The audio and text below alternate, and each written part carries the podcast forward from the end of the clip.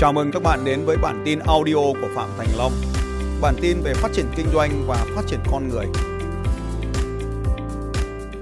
Có các loại năng lực như sau và chúng ta phải tu luyện để có được những năng lực này. Năng lực là do tu luyện mà có.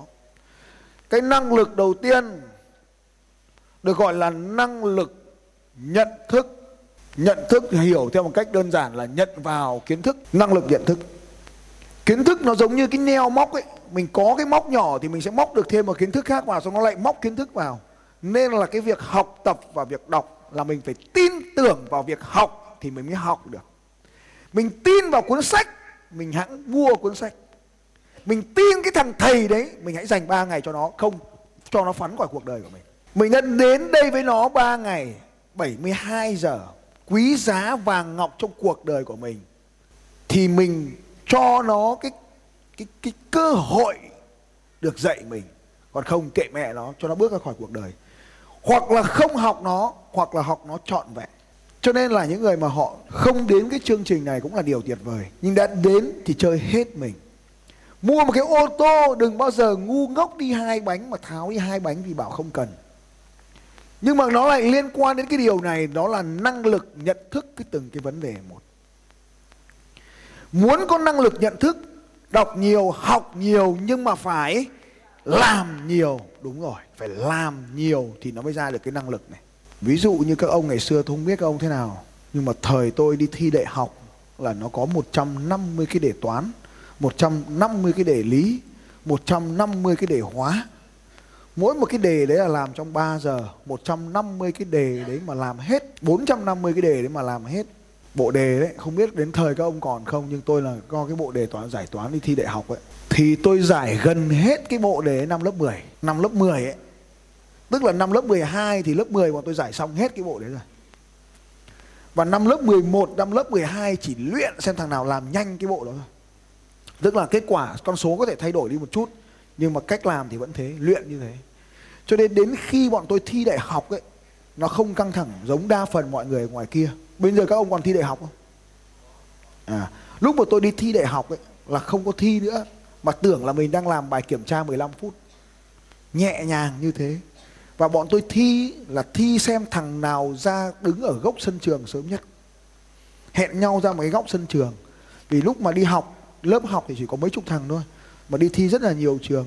Học xong là ra một cái góc nhà thi xem thằng nào ra đấy trước thi xem thằng nào ra trước chứ không phải là thi xem thằng nào làm hết bài. Như vậy ở đây, còn cái năng lực là năng lực nhận thức. Nhưng mà bọn tôi ban đầu nó chỉ khác khác nhau một chỗ, đó là làm nhiều thì nó giỏi, có thế thôi. Cho nên muốn có năng lực nhận thức, không phải là ngu, trừ những người thực sự có vấn đề về thần kinh do bệnh lý thì không nói. Còn anh em mình ngồi được ở đây, nói được bằng tiếng việt nghe được, hiểu được một nghìn từ tiếng việt là mình có năng lực nhận thức rồi. Nhưng mình cần phải tạo ra nhiều cái móc để kiến thức thì nó rơi vào, nó không bị tụt đi. Nó rơi vào, nó không bị tụt đi. Ta lấy ví dụ, cái cuốn sách mà các anh chị đọc thì nó sẽ khó đối với các anh chị. Nhưng mà đối với tôi thì đọc cuốn sách nó rất là dễ và rất là nhanh. Nên tôi đọc khoảng 15 30 phút là tôi lật xong cuốn sách. Lật xong cuốn sách để nắm được cái ý cuốn sách, nhưng mà vì tôi có rất là nhiều kiến thức cũ nên là tôi neo cuốn sách này là rất là dễ dàng. Bây giờ mà bắt cho tôi đọc một cuốn sách về lịch sử chẳng hạn, lịch sử la mã cổ đại chẳng hạn, là tôi sẽ không có kiến thức và lai trôi tuột đi hết. Cho nên là đối với tôi mà đọc một cuốn sách lịch sử la mã cổ đại thì tôi sẽ phải dành nhiều thời gian hơn là đọc một cuốn sách self help như thế này. Như vậy, nó, năng lực nhận thức trong lĩnh vực phát triển cá nhân của tôi cao hơn so với trình độ trung bình do tôi dành nhiều thời gian đọc sách phát triển trung bình. Cho nên đến cái tiếp theo cái năng lực nhận thức này thì nó đến tiếp theo một cái năng lực, được gọi là năng lực ghi nhớ. Năng lực ghi nhớ. Năng lực ghi nhớ là do sự luyện tập nhiều lần. Cái điều gì chưa nhớ thì đọc lại. Nhưng mà ghi nhớ quan trọng nhất là quá trình ghi chép. Phương pháp ghi chép bằng bút chì này là một phương pháp siêu ghi nhớ. Bởi vì bạn chỉ cần ghi nhớ các hành động thôi. Cho nên nó dễ nhớ hơn rất là nhiều. Năng lực tiếp theo. Cái năng lực tiếp theo là năng lực hành động. Năng lực hành động. Và đối với tôi, sự phát triển của con người thì năng lực hành động là quan trọng nhất. Năng lực hành động. Năng lực hành động là năng lực quan trọng nhất của con người thành công trong hiện tại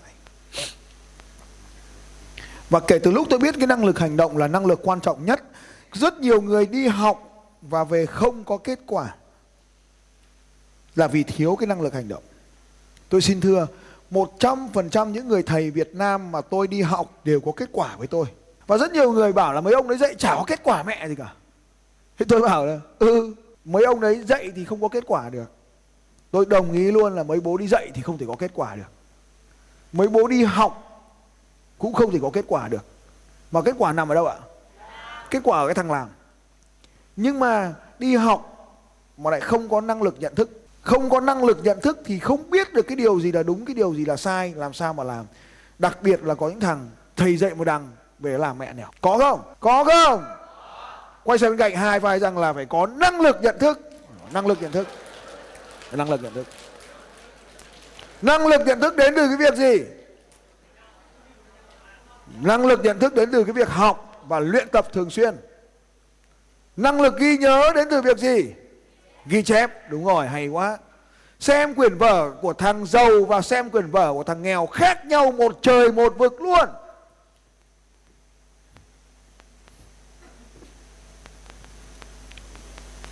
Ui ôi bà này. Đây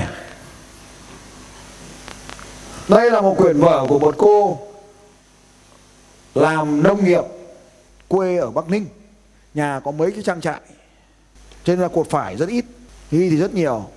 Vở dày này, quê đấy, làm nông nghiệp. Xem một quyển vở khác à đây, vở rất nhiều chữ. Đấy, các ông xem vở của mình xem. Thì cách ghi chép là một trong những cái điều rất là quan trọng vì thế tôi đã cung cấp cho các ông một phương pháp ghi chép tối giản để có thể ghi nhớ. Và cái phương pháp ghi chép này dẫn đến năng lực thứ ba là năng lực làm, năng lực hành động. Năng lực hành động thì nó sẽ có những cái thói quen phá hủy nó như là thói quen trì hoãn. Thói quen trì hoãn là một trong những thói quen nguy hiểm của bọn nghèo. Câu hỏi của chúng nó đặt ra cho tôi là, thưa thầy, làm sao để tôi có thể loại bỏ được thói quen trì hoãn? Tôi hỏi nó tại sao mày cần phải bỏ thói quen trì hoãn này? Thì nó lại hỏi tôi. Đấy chính là câu hỏi. Và nó bảo, nhưng mà bố em bảo là tôi mới hỏi bao nhiêu tuổi rồi? Nó bảo, em năm nay 30 tuổi rồi. Tôi hỏi, sao 30 tuổi mà mày vẫn phụ thuộc bố mày? Cho nên nó là năng lực làm. Trong đánh thức sự giàu có, chỉ có một câu hát rất hay, đó là nếu có lý do là vì ta chưa làm. Làm không phải là làm một lần, mà làm nhiều lần. Làm nhiều lần. Và để có được tất cả những năng lực này, thì có một năng lực bao trùm lên tất cả các năng lực này. Và thằng nào có năng lực này, thì thằng đó trở nên xuất chúng. Đó là năng lực thay đổi. Năng lực thay đổi năng lực thay đổi là năng lực quan trọng nhất trong thế giới của những con người thành công. Thay đổi nhanh, tạo ra cơ hội nhanh. Trong tinh thần doanh nhân, bạn sẽ học rõ thêm một lần nữa về điều này. Thay đổi, tạo ra cơ hội. Thay đổi nhanh, tạo ra cơ hội nhanh. Người nghèo thì sẽ nghèo ổn định. Còn người giàu thì có thể bấp bênh, nhưng mà đó là những cơ hội có thể tạo ra. Thay đổi, tạo ra cơ hội.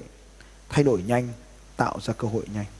Cảm ơn các bạn đã lắng nghe đoạn chia sẻ của tôi trong à, video vừa rồi. Hãy bấm vào nút subscribe, nút đăng ký ở bên dưới video này để bạn có thể nhận được những video tiếp theo của tôi sớm nhất.